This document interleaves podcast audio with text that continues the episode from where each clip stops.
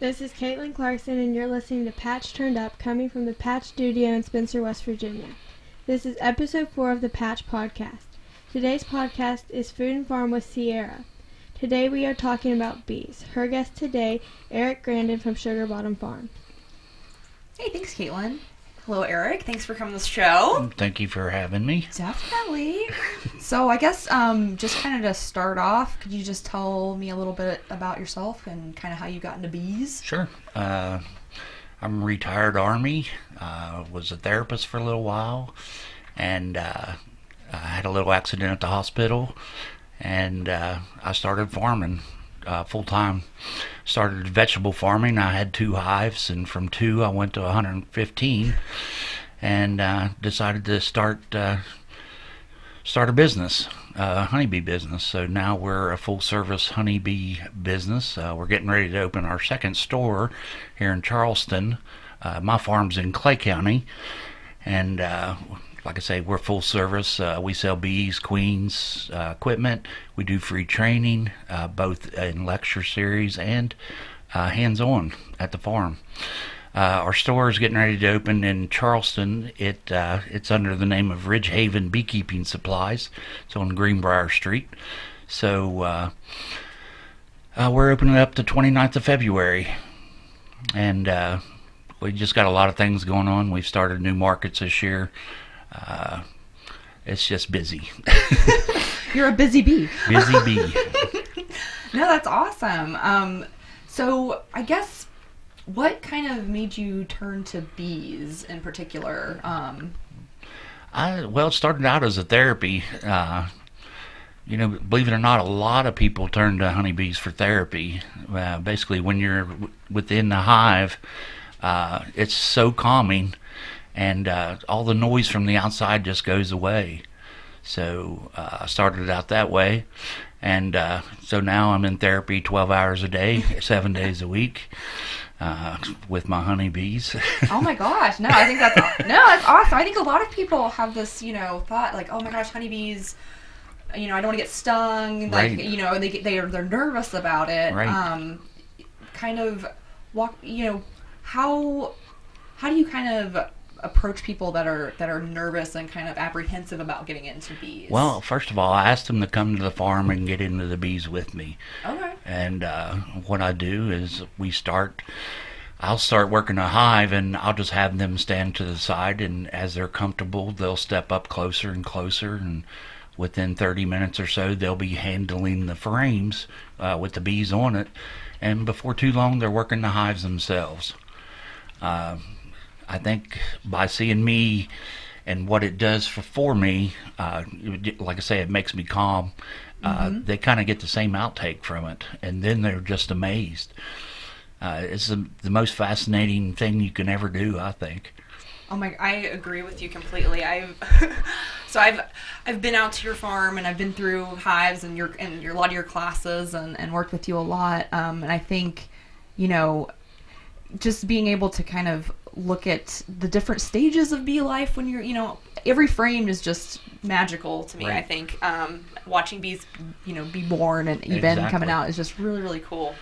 Um, and you know, I think there's a lot of buzz about around bees right now. Just you know, with kind of the issues. You know, the one in three bites you take, you know, is thanks to bees, Right. and you know they're kind of dying off at an alarming rate. What are um, what are some things that you are doing to kind of help? You know, keep bees on the map. I guess here in West Virginia. Well, I'm encouraging people uh, Mm-hmm. not only beekeeping but plant a flower. Uh, we have a uh, pollinator habitat friendly farm. Mm-hmm. Uh, we use no pesticides, no herbicides. Uh, we're also a small commercial vegetable farm, Mm-hmm. so you can farm without chemicals. Um, we use beneficial insects for pest control, and I use fermented sugar water for weed control. Uh, and there's there's a lot of different other means out there. You don't have to use the poisons uh, that are slowly killing this earth. I mean, uh, if we don't start doing something now, in 50 years, we won't have ground to, to plant in. Uh, it's it's breaking down fast, and we're not regenerating the earth. We're just actually taking from it continuously. And if we don't change that mindset, then we're going to be in trouble. Uh, like Sierra said, one third of every bite you take is pollinated by the honeybee. That's 118 different fruits, nuts, and vegetables that we, we eat every day. And uh, just recently, the bumblebee has been put on the endangered species list, and uh, they pollinate tomatoes. Right. So, you know, I've had bumblebee hives in our high tunnel uh, for pollination, and uh, they work work very well. But now they're in trouble, and you know, the sad thing is, once something hits the uh, endangered species list, you don't see them come off. Right. And uh, if that happens to the honeybee, if it would happen to go away, you can expect about four years left on this earth. I know. It's yeah. It's it's scary. Yeah, Um, they. I mean, it's so closely tied to our food system. right. Uh, you know, I tell people I just wish you know cheeseburgers were pollinated, and that way more people would get on board. Mm-hmm. You know, but uh, you know, not only here but in D.C., I'm encouraging urban beekeeping. It's a five billion dollar a year industry, and uh, so we're also selling bees and equipment in Washington D.C. Um, we'll also be teaching classes up there. Oh, very cool. Yeah, so we're doing a lot, but you know, if anything, like I said, just plant a flower. I think that's. I mean, I think you can even. There's a bunch of different sites, um, and I think Cheerios even. If you like, they'll give you like free wildflowers. They'll send you. So there's really a lot of different programs out there.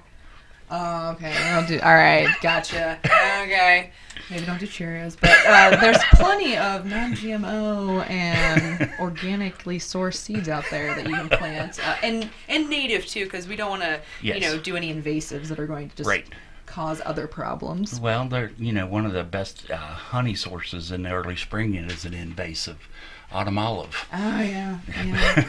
Farmers hate them, uh, honeybees love 'em, love them, Mm-hmm. and it's their first first food source in the early spring. So It's like dandelions and things like that, where people, I'm just like, ah, just don't kill them. I Right. love 'em." Um, okay. Um, so kind of getting back to, so say somebody, you know, they planted the flower, they, you know, they're doing that good stuff, but they're wanting to do more. They're thinking, hey, I, you know, maybe I could do a couple hives in the backyard. right. What do you think their first step should be? Well, first they need to check if they're in town. They need to check their city ordinance to see what's allowed. Uh, we also have state laws that require that you only keep so many beehives on a certain amount of property. Uh, those can be found through the West Virginia Department of Agriculture's uh, apiary program. Uh, you can call there for questions, or you can reach out to us at the Sugar Bottom Farm or Ridgehaven Beekeeping Supply. We'll be happy to help you, guide you through step by step. Awesome. Yeah, because I know there's, um, you know, there is a big push. You kind of already we already kind of touched on that about DC and, and urban farming and Right. urban agriculture and and really West Virginia because of our terrain. You know, we're we're farming kind of on a micro scale, so it is kind. You know, if you look at a lot of the urban models, they work here in West Virginia. So I think Exactly. that um, Yeah, I'm actually teaching a class at the Small Farms Conference and how to make money on two feet of ground. Very cool. That's no. That's I think that's really because I think a lot of people have this misconception that oh I have to have Right, a hundred several acres. hundred acres to make any money with No, with, a, with vegetables. that's and- not true at all with Right. honeybees. Yeah, some with honeybees too, definitely. Um, very cool. Um, let's see. Oh, does Caitlin have something? What is the process of pollination? Oh, okay. The process of pollination. Well, what happens? Uh, bees, they they start in the spring preparing for the winter. And to say that is the the honeybees colony. Their their only goal is survival.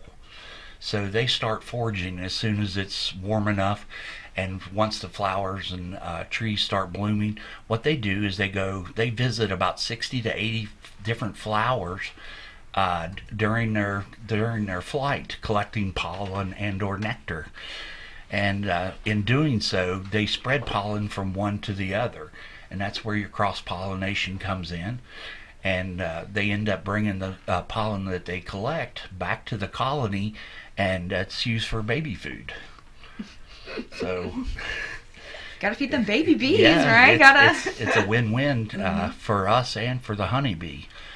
Uh, but uh, yeah, if you have a garden, and it is said that uh, you know it can increase your harvest by forty percent having honeybees on property.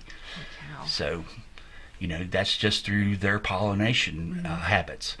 Like I say, they they visit so many flowers on one one trip, and then they continuously fly in and out, in and out, throughout the daylight hours. And uh, so they're a busy bee. You know, they only live anywhere from you know four, six, eight weeks in the spring and summer, and that's because they literally work themselves to death. Uh, they work 24 7 in the hive. It never sleeps, it never stops. There's always something to do. And the most amazing thing about it is they all do a job specific to their age in hours and days. They all have specific jobs. Not one of them tries to get out of work. Not one of them argues about the work they're doing because they know they're going to get promoted to the next job. That's so cool. Eric, can you tell me about the what type of training you prefer, beginner or experienced? Uh, it doesn't matter. Believe it or not, the experienced can learn something just as well as a beginner. Uh, there's always new things coming out. Um, we teach the basic scientific beekeeping to where you observe the colony, and the colony tells you exactly what you need to know and how to help it. And uh, I like to be a proactive beekeeper, not allowing the hive to control my actions, but I control the uh, the colony's actions uh, like through swarming. You know, every bee colony is born to swarm. That's their only natural means of reproduction. So uh, they come up in life wanting to reproduce, you know, the world with honeybees. To them, they're the only ones left. So uh, they work toward that swarm. But if you're a proactive beekeeper, you instead of losing a swarm, possibly losing the queen and 60% of your workforce, you can actually just do an artificial swarm where you trick the colony into believing it swarmed by uh, making an increase in your in your bee yard. You you get another hive out of it. So that's a way you can get free bees without having to climb a tree. Definitely the better, definitely the better way to go. yes, it is. So, I know one thing that I learned when I first started out beekeeping because I was like, they're bees. They go out, they feed themselves. We, they're they're low maintenance. You don't have to do anything. I quickly found out that wasn't the case. Um, what are some? I guess what do you what do you feed your bees? Uh, so we start off in the spring uh, feeding uh, one-to-one sugar syrup. That closely uh, copies uh, nectar. It's about 50% water uh, when they first bring it into the hive. And also feed a pollen substitute. Here in West Virginia, we go through periods where we have a honey flow, and that lasts sometimes up until June. And then after that, we go into a period of about two and a half months when there's absolutely no food out there for the honeybee. And that's our July August time frame when there's not a lot blooming. And uh, also at that time, there's not a lot of pollen out there. So, in order for the queen to continue to lay eggs, uh, which she can lay up to 2,000 a day, and just through normal attrition, you're going to lose anywhere from four to 800 a day. If she's not laying at that maximum capacity, your bee colony is not going to grow. It's actually just maybe sustain or actually lose population. And what you try to do uh, in helping your bees along is you provide that artificial supplements. And, uh, you know, people are afraid that you're going to make your bees lazy. That's absolutely false. There's no such thing. Um, actually, they'll always take a natural over a synthetic food. Uh, so this is again is to supplement when they don't have food out there, and without it, the queen shuts down and you lose that six to eight hundred a day, four to eight hundred a day, and you don't. She doesn't lay enough eggs to sustain the numbers, and then you're going to go into the winter with a very small population, which could be detrimental. Right. I think I think definitely um, uh, some of the misconceptions like the flowers are blooming. There, there's plenty of food for them out there, but you know, a heavy rain or wind or anything like that. It's so. I definitely feed a lot more than I thought I would. Right. That's for sure. Yeah, I have uh, I have honey yards and production yards. Uh, my production yards I feed even during the honey flow, because on those rainy days where they can't get out and fly, and and even if there's nectar or pollen out there, like um, Sierra said, it could get washed away. Uh, sometimes up to three days from one rain. You know, so you, they have to have that supplemental feeding, uh, just in you know to increase their numbers to make give them a good chance to survive through the winter. Right. And I think, um, I think too, another, I guess, misconception or something. You know, everyone thinks, you know, bears are the number one killer of bees. Right. You know, they think that. I know, right? Yeah, I know you. Yeah. But um, what what is what do you find to be kind of Well, it's uh, it's the varroa mite. Uh, its scientific name is Varroa destructor, and it came about here in the United States in the late 80s, early 90s, and it basically wiped out half of the population of honeybees in just a matter of a few years. We are still not back to the numbers that we once were. Now there's larger larger farms, but they're monocrops, which aren't as healthy for the honeybees. Um, they require a wide variety of food, just like we do. Um, they get their protein through pollen. They get their carbohydrates through nectar and or and or sugar water, uh, depending on time of the year. But they're just like us. They require us, you know, different foods. You can't live on just one thing and you know and be healthy. And they're learning the same thing with the honeybees um, after the varroa mite, uh, if you can imagine your body as a honeybee, that that mite would be as large as a soccer ball on you. That's, That's pretty how- big, right? That's how big it is compared to the honeybee, Mm-hmm. and uh, it, it takes in its hemolymph, uh, the blood. And, they spread disease and viruses and everything like that, and it can wipe out your entire colony. Uh, the second largest killer is the environment, which is sad to say. We are killing off the species ourselves. Uh, it's through uh, herbicides, pesticides, insecticides. They're poison, you know. Used to be it had to be a wet kill. The uh, the honeybee had to ingest a, a liquid to to be affected. Now they have things out there that's uh, it, it's called a dry kill. It actually goes to the roots, comes back out through the pollen and the nectar. So they're literally taking poison back to their babies. That's crazy. Is that the neonicotinoids? Neonicotinoids. Yes. Oh, yeah. It's it's I knew you'd have the fancy word.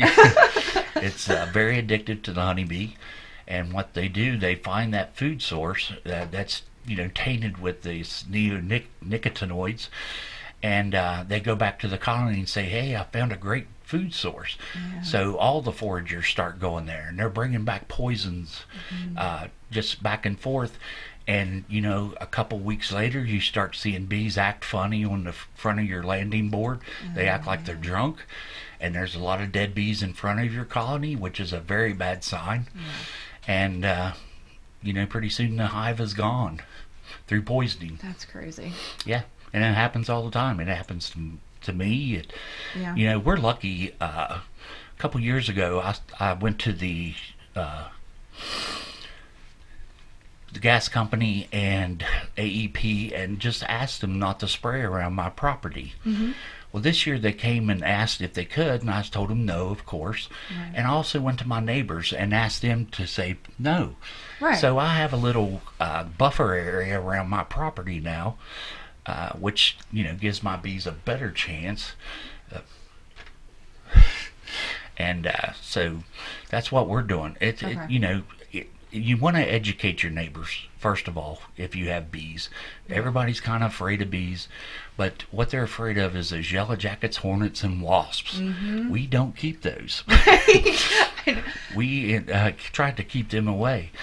Uh, but educate your your you know your neighbors. Say, look, you know it's going to help your gardening. It's going to help things bloom, and maybe I can bring some honey next year. Just you know to kind of kind of get on their good side because you know they are afraid of them, but they're not they're not scary. It's you just got to have uh, confidence in yourself you know know what you're doing, and that's why I encourage people to come to the farm to get into the bees even before they begin. And that way they'll know for sure before they make an investment in buying the equipment and bees. Right. So, and that's how Miss Sierra got started. That's right. you you roped me in. um, so if somebody wanted to get a hold of you, Eric, how would what's the best way to kind of do that? uh, email actually. Uh, egrandon at frontier.com. Okay. Uh, reach out on my Facebook page, at Sugar Bottom Farm. Reach out on our Facebook page, Riverview, River, Ridge Haven Beekeeping Supplies. We'll answer your questions. We, Awesome. we won't leave you hanging. And your grand opening again? The so we- 29th of February. 29th of February in Charleston. And then also, if people wanted to see you, you I think mentioned you're going to be at the Small Farms I will, Conference. I When will is be that? yes, I'll be set up as a vendor at the Small Farms Conference, and I'll also be teaching. Awesome. Very cool. How can people contact you for more information, Sierra? For me, um, you can um, uh, find me on Facebook or um, the West Virginia Food and Farm. Uh, we also have a website, and you can find my email there as well. This is Caitlin Clarkson with Patch Turned Up Radio. Today we have Sierra Cox with Food and Farm Coalition with her guest Eric Grandin from Sugar Bottom Farms. Thank you to Sierra and Eric for the information. And stay tuned in for more shows and information from our Patch program and Patch students.